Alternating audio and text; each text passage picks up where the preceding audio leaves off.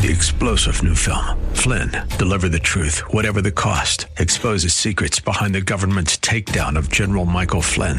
Flynn knew what the intel world had been up to. He ordered the first audit of the use of contractors. This set off alarm bells. He told the truth. He was the most dangerous person for Donald Trump to hire. They had to get rid of Flynn. Flynn, deliver the truth, whatever the cost. Available now. Watch it today. Go to salemnow.com. Salemnow.com. Massachusetts, North. The following program is sponsored by the National Prayer Chapel.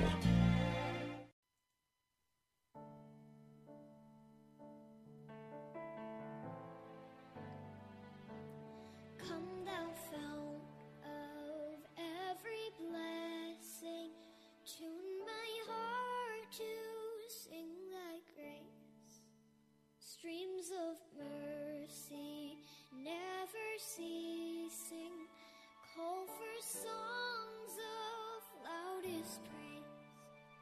Teach me some melodious sonnet sung by flaming tongues above. Praise the mount I'm fixed upon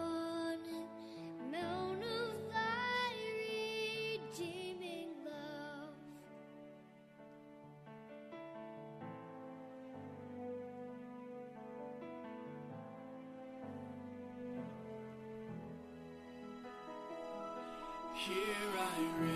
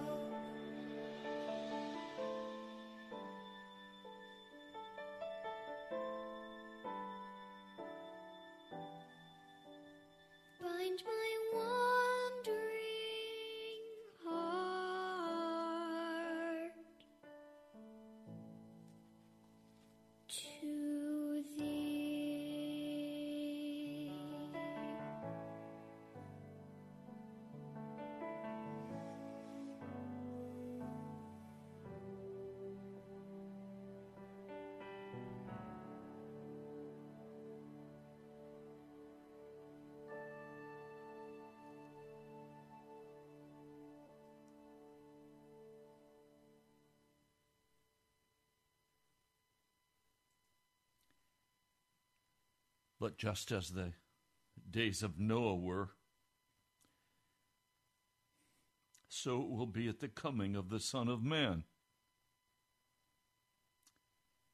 For as they were in the days before the flood, eating, drinking, marrying, giving in marriage, until that day Noah entered into the ark. And they knew not until the flood came and swept away every person. So also will be the coming of the Son of Man. Welcome to Pilgrim's Progress. I've just returned from 11 days. I would call them vacation days, but they weren't a vacation, they were days on the beach, set apart with Jesus and myself. Days that I desperately needed for fasting and prayer, the reading of the Word, resting in Jesus.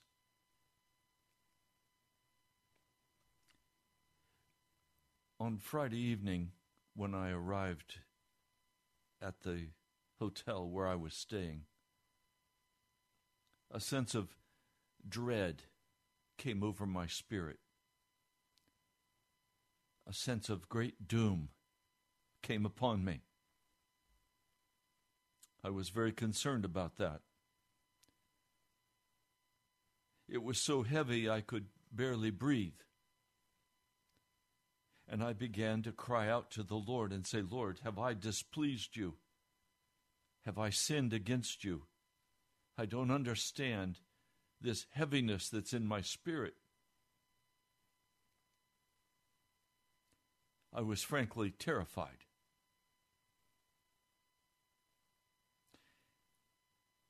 And then I opened the scriptures to this Matthew 24 passage,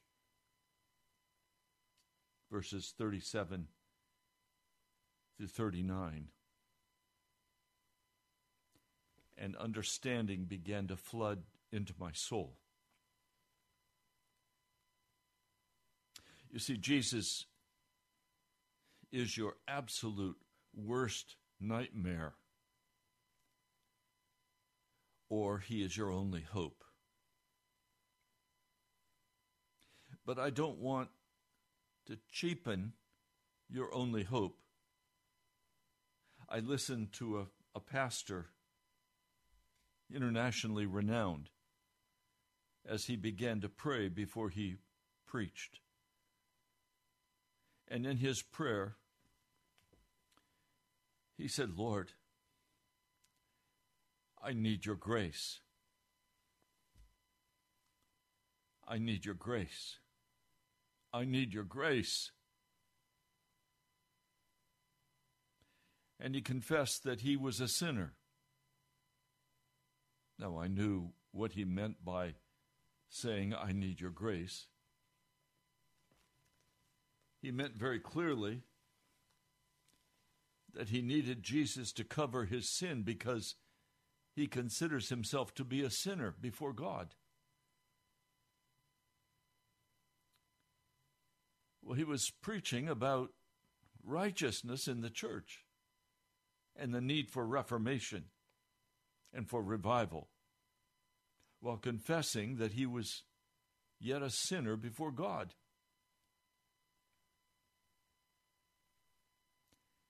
He considers grace to be a covering. I read in Titus, the second chapter, beginning in verse 11 For the grace of God appeared, saving to all men, teaching us that having renounced ungodliness and the worldly lust, we should live soberly and righteously and godly in the now age, awaiting the blessed hope and appearing of the glory of the great God and our Savior, Jesus Christ, who gave himself in our behalf in order that he might redeem us from every iniquity and might cleanse for himself a people as possessions, zealous of good work. You must speak these things, both encourage and expose with all authority. Let nobody outthink you. Well, it's obvious from that passage in Titus, the second chapter, verse 11, and in many other passages, that grace is never in the New Testament a covering for sin. Grace did cover the sins of the old covenant until the coming of Jesus. And the blood of Jesus removes the sin from our life. I was very troubled as I began to think about this whole story of Noah. I was frankly terrified.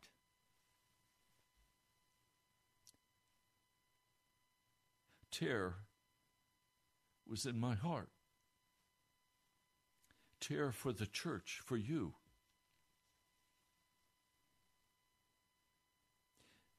Let's look at just a bit of what happened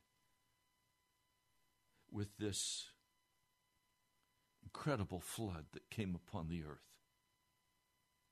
I believe the scriptures are accurate. I believe there was a worldwide flood. And now evidence is emerging that tells us that, yes, the flood was worldwide, not just the scriptures. Mount Everest is the tallest mountain above sea level in the physical world, the, the land. Mount Everest towers 29,000, 29 feet above sea level. It's not the tallest mountain on the earth, but it's the tallest one above sea level. Now, archaeologists, it was reported this last week, who were digging on the top of the mountain of Mount Everest discovered sea fossils on top of Mount Everest, meaning that the sea at one point covered Mount Everest. Now, we're going to find as we look at this story of the flood that the Bible claims that every mountain was covered by 20 feet or more of water. And so Mount Everest, at whatever height it was at that point, would have been totally covered by the surging seas. But let's go back to Genesis, the sixth chapter. When men began to increase in number on the earth, and daughters were born to them, the sons of God saw that the daughters of men were beautiful, and they married any of them they chose. That phrase, sons of God, is the same phrase in the Hebrew that is used in the story of Job, describing angelic beings who gathered in council with the Almighty, and Satan showed up at the meeting. And that's when the Lord asked Satan, Have you observed my servant Job? And Satan asked for permission to sift him. And permission was granted. But what I want you to see is that the sons of God spoken here are angelic beings. They can come in the form of whatever they choose including men. They saw that the daughters of men were beautiful, and they married them. They left their heavenly estate and corrupted themselves with the daughters of men. The Lord said, My spirit will not contend with man forever, for he is mortal his days will be a 120 years. The Nephilim were on the earth in those days and also afterward when the sons of God were, were going to the daughters of men and had children by them, and they were the heroes of old, men of renown. They were giants. They were the characters spoken of in the Greek mythologies. They were demonic human mix, angelic beings. And we're told in, in the book of Peter that because they left their high estate, they were put in prison. If you have ever read the book of Enoch, and it was very well respected in the days of the apostles. In fact, there are quotes from the book of Enoch in the scriptures. It describes the prison where these angels are kept for the day of destruction, of judgment, of fire. They are now on the earth in prison, in the pit.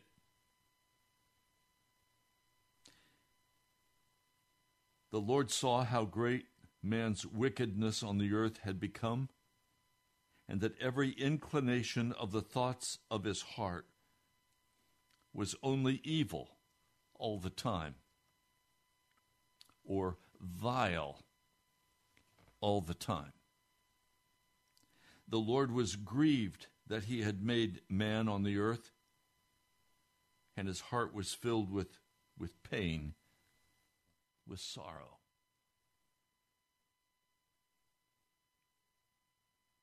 The Lord's heart.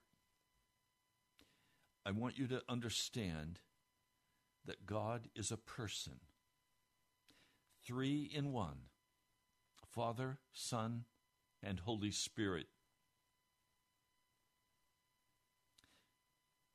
Jesus manifest himself on the earth as a baby coming from the womb of Mary. But he was pre existent. He has lived from eternity. John, the Gospel, the first chapter.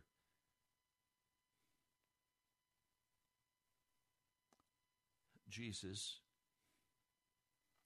is fully God and now also fully man. The Lord's heart, and he has reference here to Jesus.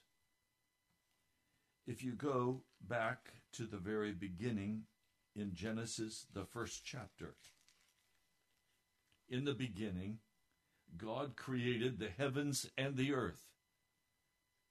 If you look carefully at Colossians, the first chapter, if you look carefully at Hebrews, the first chapter, and if you look at the Gospel of John, the first chapter, you will discover that Jesus was the one who was identified as God in Genesis 1 1.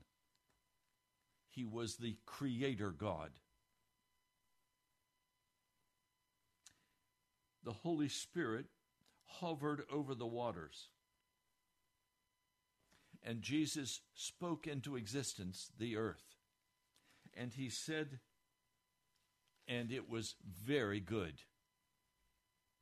I want you to see clearly that Jesus is the owner of the entire earth. Into this earth, he created in his own image, in the image of God, male and female, he created them. Genesis 1, verse 27.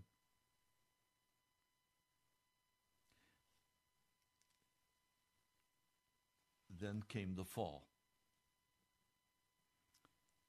When evil entered into the world through a deception of Eve.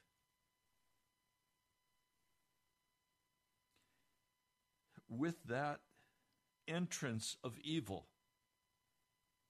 where Eve said, I'll choose to believe what I choose to believe. I'll take the wisdom that eating this fruit of the devil will give me, the tree of the knowledge of good and evil and I will be in charge of my own life. And that has run the course of history. Now, for over a thousand years, the earth has been a paradise of God. In it was the Garden of Eden, guarded by an angelic being with a powerful weapon.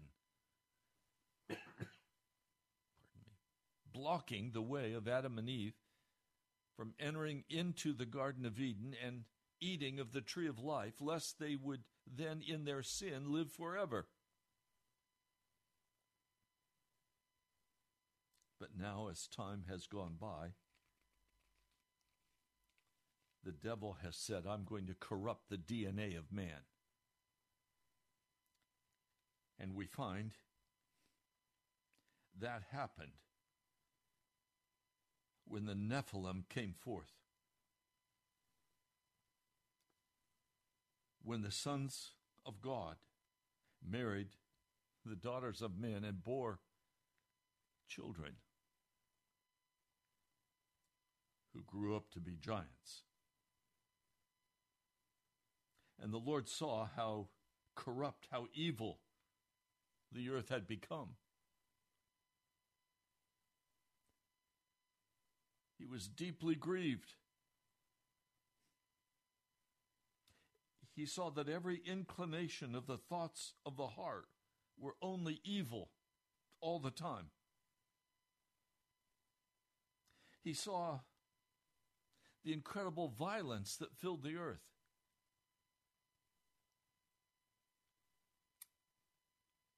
We can see that today as well. Violence is filling the earth. As you see the Venice Beach in California, where people now choose to live. One man, an elderly man, in his underwear, said, I can live any way I choose here. Nobody's going to tell me what to do. I'm in charge of my own life, and I like it like that.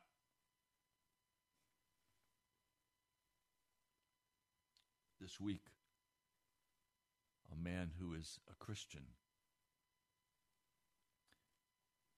at the beginning of the week chose to go to a club where he could dance with some women, where he could enjoy the worldly music. He felt at home there. I spoke with him while I was away with Jesus, and he confessed to me that he had done that, and he said I was wrong. I should not have done that. And I have repented. I rebuked him kindly. And I said, If you go to the barber, you will get a haircut. If you go to this worldly place with its music and its atmosphere, you will sin against the Almighty God. It's just a matter of time. When I returned home, he came to me with great sadness and he said, Pastor, I was with my parents and family, and they were all watching a movie, so I sat and watched it with them. And in it was a love scene. And there was nudity. And he said, When I saw the woman nude, it was so It was so beautiful to see. But then I knew I had sinned against God by lusting after this woman. And so the devil said to me, You've already sinned. You might as well go back to the club. So he said, You're right. I have sinned against God and I'm going to go back. And so back he went to the club. And there again he danced with the women and enjoyed the atmosphere and the music, the wicked, secular, suggestive, seductive music of darkness. And then he came to me when I got back and he said, Pastor, I've repented. He said, The devil tricked me. He told me I'd already sinned against God. I might as well just go all the way. But I didn't go all the way, Pastor. I didn't seduce a woman. I said, There are no excuses for what you've done. There is only honest repentance before God and sorrow of heart. You can't ask for grace to cover your sin. You can only ask that your sin be forgiven, that it be removed from you, and the lust of your heart would be removed from you.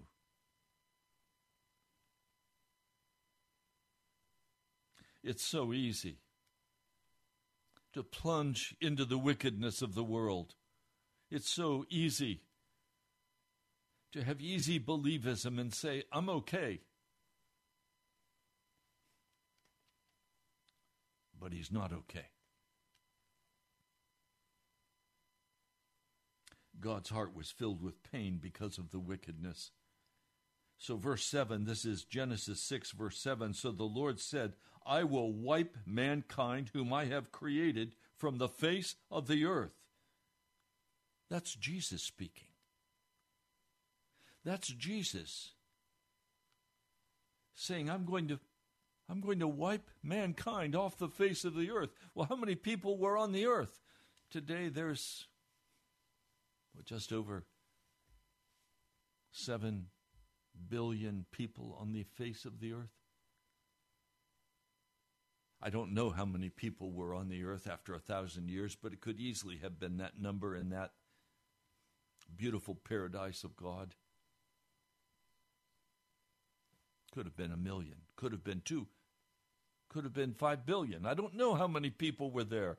How many is not the point. The point is, Jesus has come and he is saying, My heart is so grieved by what I see happening on the earth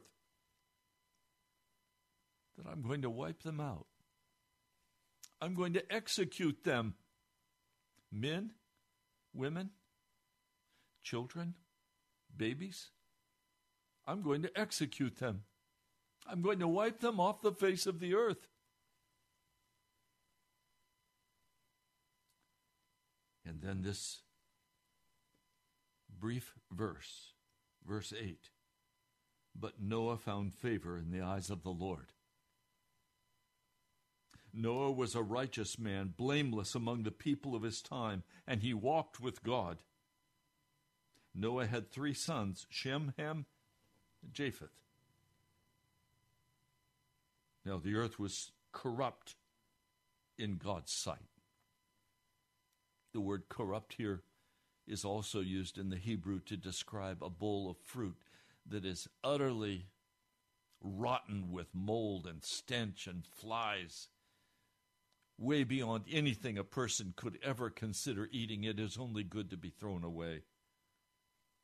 And he said, The people of the earth are rotten through and through. They're full of violence. God saw how corrupt the earth had become, for all the people on earth had corrupted their ways. So God said to Noah, I'm going to put an end to all people, for the earth is filled with violence. I am surely going to destroy both them and the earth. This earth was an incredible paradise. I just read a very interesting article and watched a video on Madagascar. And in Madagascar, there is a tree stump that is eight miles across. They estimate that it reached 20 miles into the, into the sky. Well, that's not possible in today's world.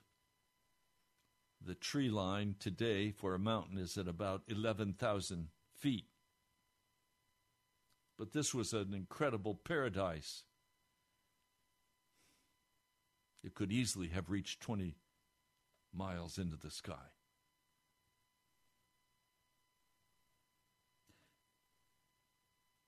But now, in this paradise of violence and wickedness,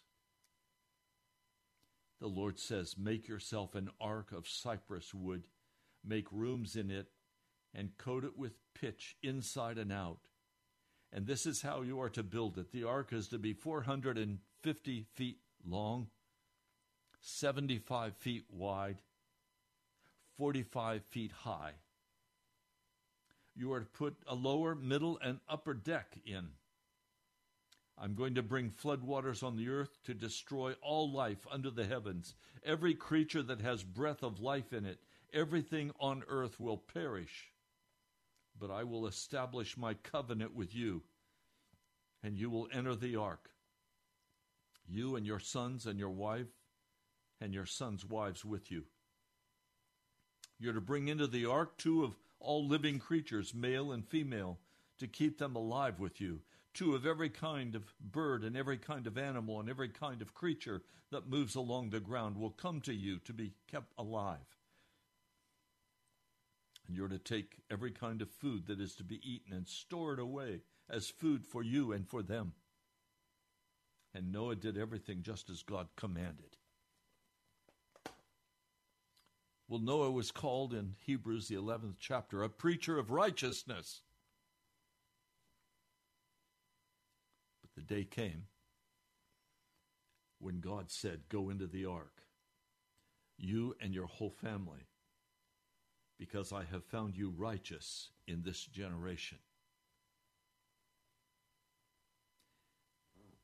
They went into the ark, and he said, Seven days from now I will send rain on the earth for forty days and forty nights, and I will wipe from the face of the earth every living creature I have made.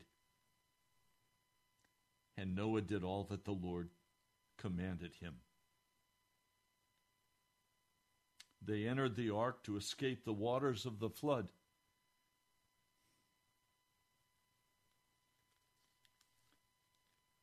And the Lord shut them in. The Lord closed the door. And the floodwaters came on the earth.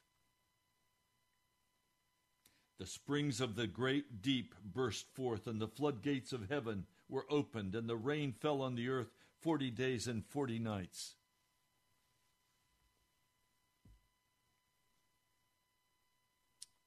The waters rose and increased gently, greatly on the earth, and the ark floated on the surface of the water. They rose greatly on the earth, and all the high mountains under the entire heaven were covered. The waters rose and covered the mountains to a depth of more than twenty feet. Every living thing that moved on earth perished birds, livestock, wild animals, all the creatures that swarm over the earth, and all mankind. Everything on dry land that had breath of life in its nostrils died. Every living thing on the face of the earth was wiped out men and animals, and the creatures that move along the ground. And the birds of the air were wiped from the earth. Only Noah was left, and those with him in the ark. Do you see why a great heaviness settled upon my soul? Can you imagine the sounds of the cries of people as they screamed in terror as the floodwaters began to come upon them? Can you imagine how they ran in that area to the ark and knocked on it with pieces of, of stone, trying to get them to open the door, but they didn't close the door and they could not open the door. God closed it. Jesus, by his mighty angels, closed that door and sealed it shut. And judgment came upon the earth. Now, please, I want you to hear this clearly. Don't make a mistake here. Not one person entered into the ark because the grace of God covered them. They entered into the ark because Moses, I'm sorry, because Noah was a righteous man, walking clean before God.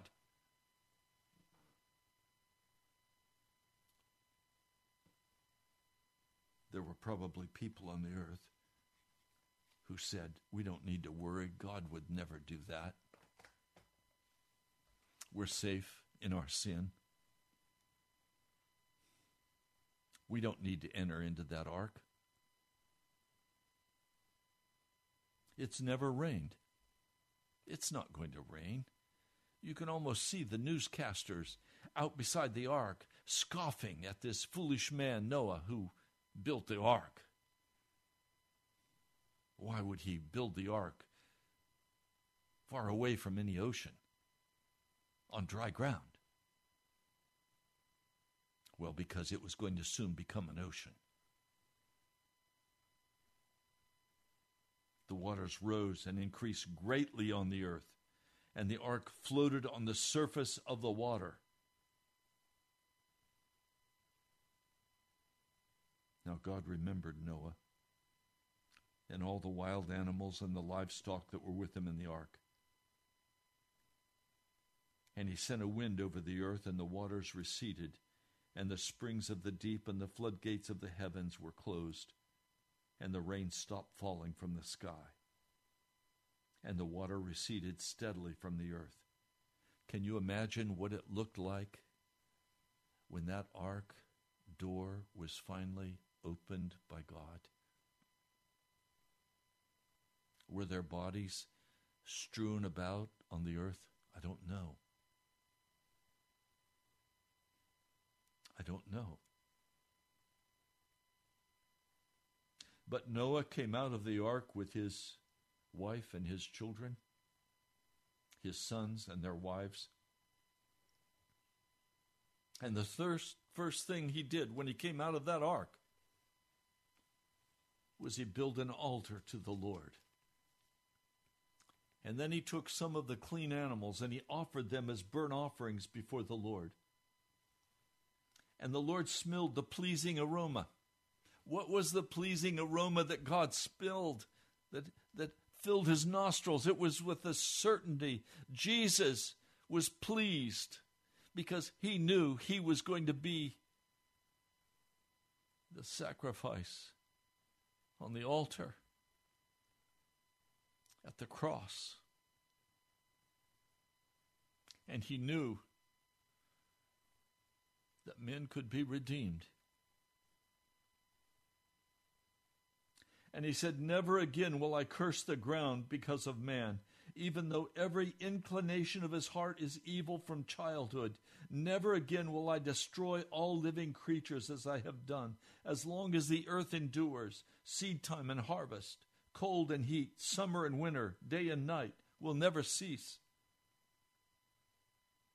Then God blessed Noah and his sons, saying to them, Be fruitful and increase in number and fill the earth.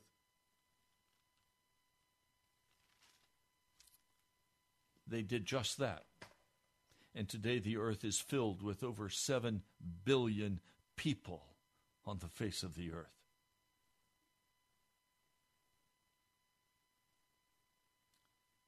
now. He said, Never again will all life be cut off by the waters of the flood. Never again will there be a flood to destroy the earth. This is the sign of the covenant I am making between me and you and every living creature with you, a covenant for all generations to come. I have set my rainbow in the clouds and it will be a sign of the covenant between me and the earth. And whenever I bring clouds over the earth, the rainbow appears in the clouds. And I will remember my covenant between me and you and all living creatures of every kind. Never again will the waters become a flood to destroy all life. Whenever the rainbow appears in the clouds, I will see it and remember the everlasting covenant between God and all living creatures of every kind on the earth. And God said to Noah, This is the sign of the covenant that I've established between me and life on the earth.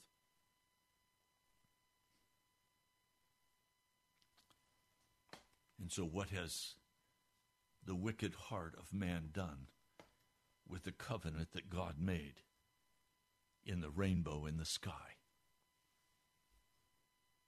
Today, there is another covenant that has been made. It is a covenant between the devil and wicked human hearts. And now the rainbow is known in our culture and around the world as a covenant of perversion, as a covenant of utter wickedness, a covenant of utter complete darkness. And so now children in our public schools are being taught that the rainbow represents their perversion. And I would also say that the rainbow is the sure sign that God will not tolerate this perversion.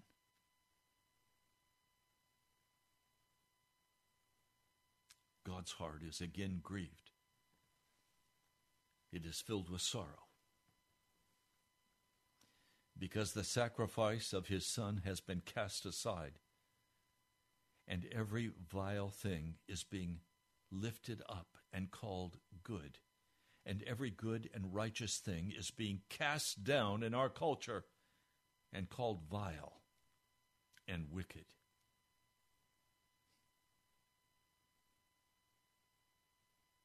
Do you see why my heart was so grieved? My heart was so grieved because I know that just as surely as God destroyed the earth with water, He's going to again destroy the earth. But this time with fire.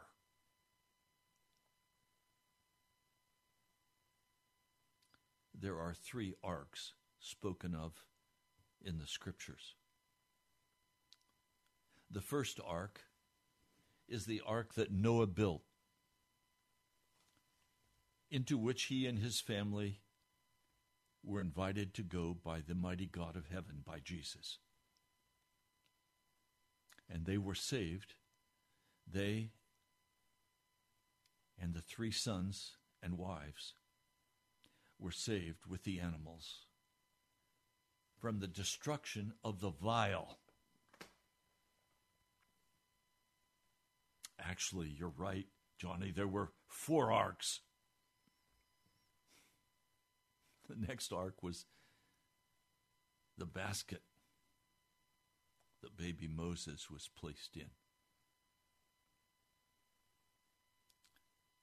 And the Savior of the Jewish people was rescued from the hand of Pharaoh. And then there was the Ark of the Covenant, the golden box overlaying wood, acacia wood. A mercy seat placed over it. It was placed in the most holy compartment of the sanctuary that the children of Israel carried through the wilderness and then in Solomon's temple. In that ark was the law of God. And then there is a fourth ark. And his name is Jesus. That ark also has a ramp for entrance. Let me read about the ramp into the ark, Jesus Christ. Found in Matthew, the Sermon on the Mount, chapter 7, verse 13. You must enter through the narrow gate, or that is, you must enter through the suffering gate. For wide is the gate, and broad is the way leading into destruction, and many are the ones entering through it. But narrow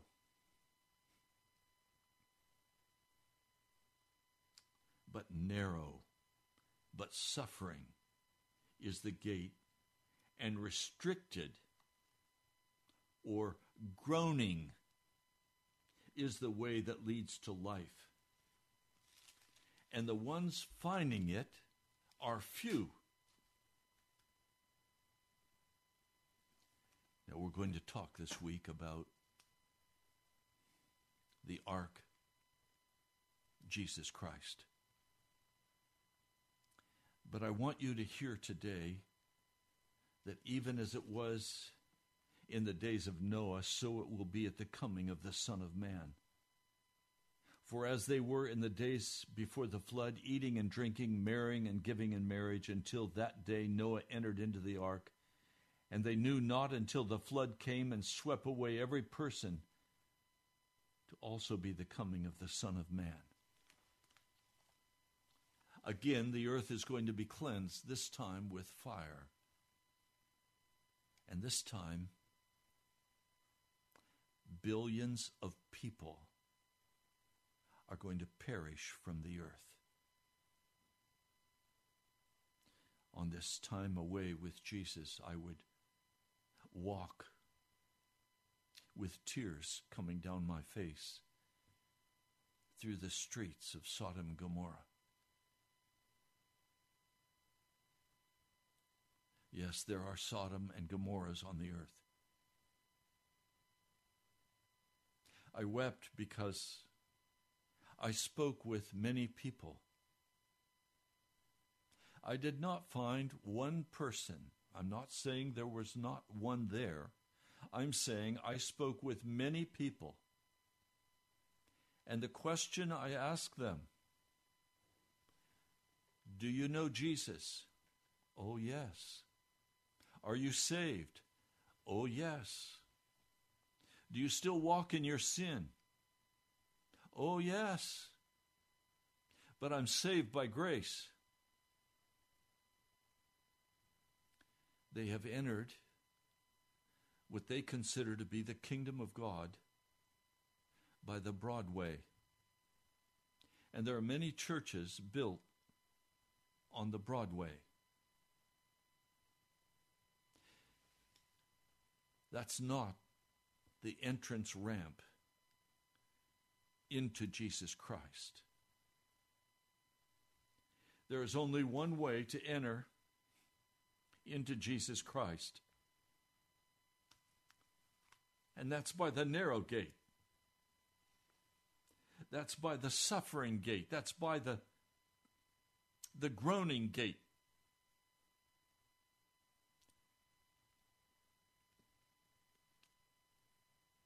Stood at the bedside when I returned. I came back a day early. I stood at the bedside of a man who said he was a Christian. Now he lays in bed, unable to move or turn his body, dying of Lou Gehrig's disease. My heart has gone out to this man. I was invited by his wife to come and speak with him. I was deeply grieved as I spoke with him. He could not answer. I said to him, You have lived your life by your own will. You've lived it your way. And now you're about ready to leave this world and go to the next. What will that next world be for you? There is a heaven and there is a hell.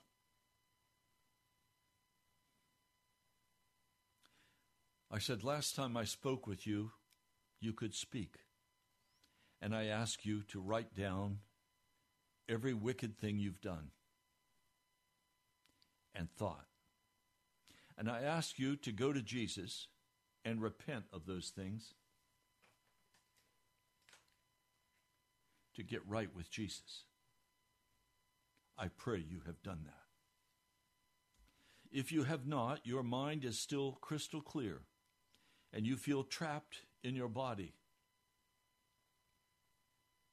and you're depressed and discouraged. You're sad, which tells me that probably you have not done an adequate work of repentance. I'm pleading with you. Do an adequate work of repentance of your sin. You see, it's a narrow gate. It's not a Broadway. We don't claim grace to cover our sins and expect to enter into that narrow way. Only the righteous can enter that narrow way.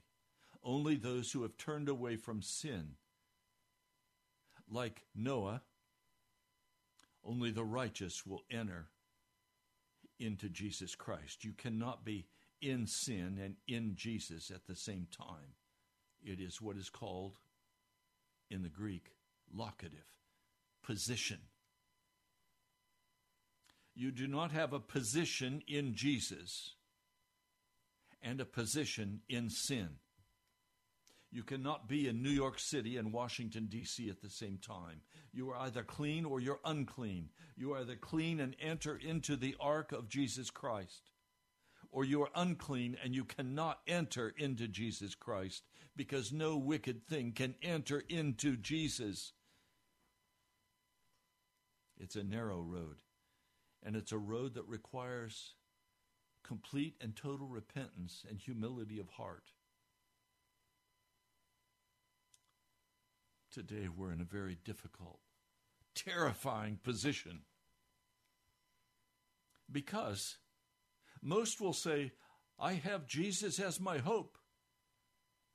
But for many of you, he is a false hope because you are still living your life on your terms. You are still living your life going where you choose to go, deciding how you will spend your money. You are still doing everything as Eve did after the fall. You have not surrendered to Jesus Christ and committed your way to his kingdom and to bringing about his kingdom on the earth. Now, I know this is so difficult to even begin to grasp in our minds because we have been so utterly deceived. We have been so utterly deceived by the modern church who lies to us and says, You can walk in your sin and you're still, by grace, you're saved. They're wrong. They're lying to you. They're false teaching. There's only one ramp into Jesus. There was only one ramp into the ark of Noah. And then the door was closed. The door into Jesus has not yet closed, but it will soon close forever. And if you are still walking in your arrogant, worldly, lustful life, you will be shut out when that door is closed.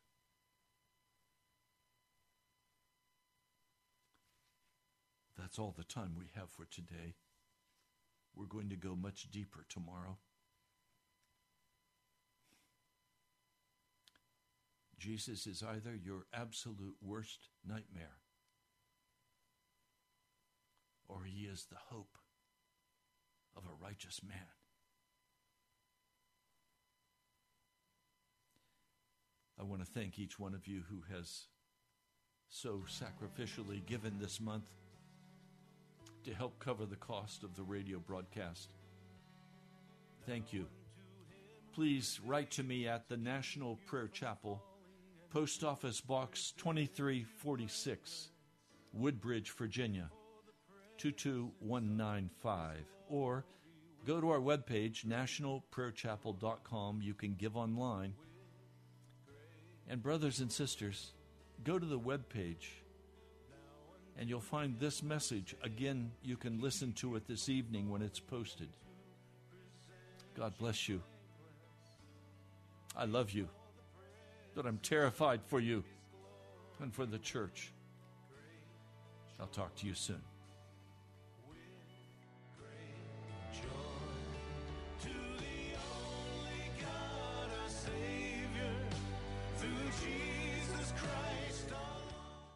If you're in HR,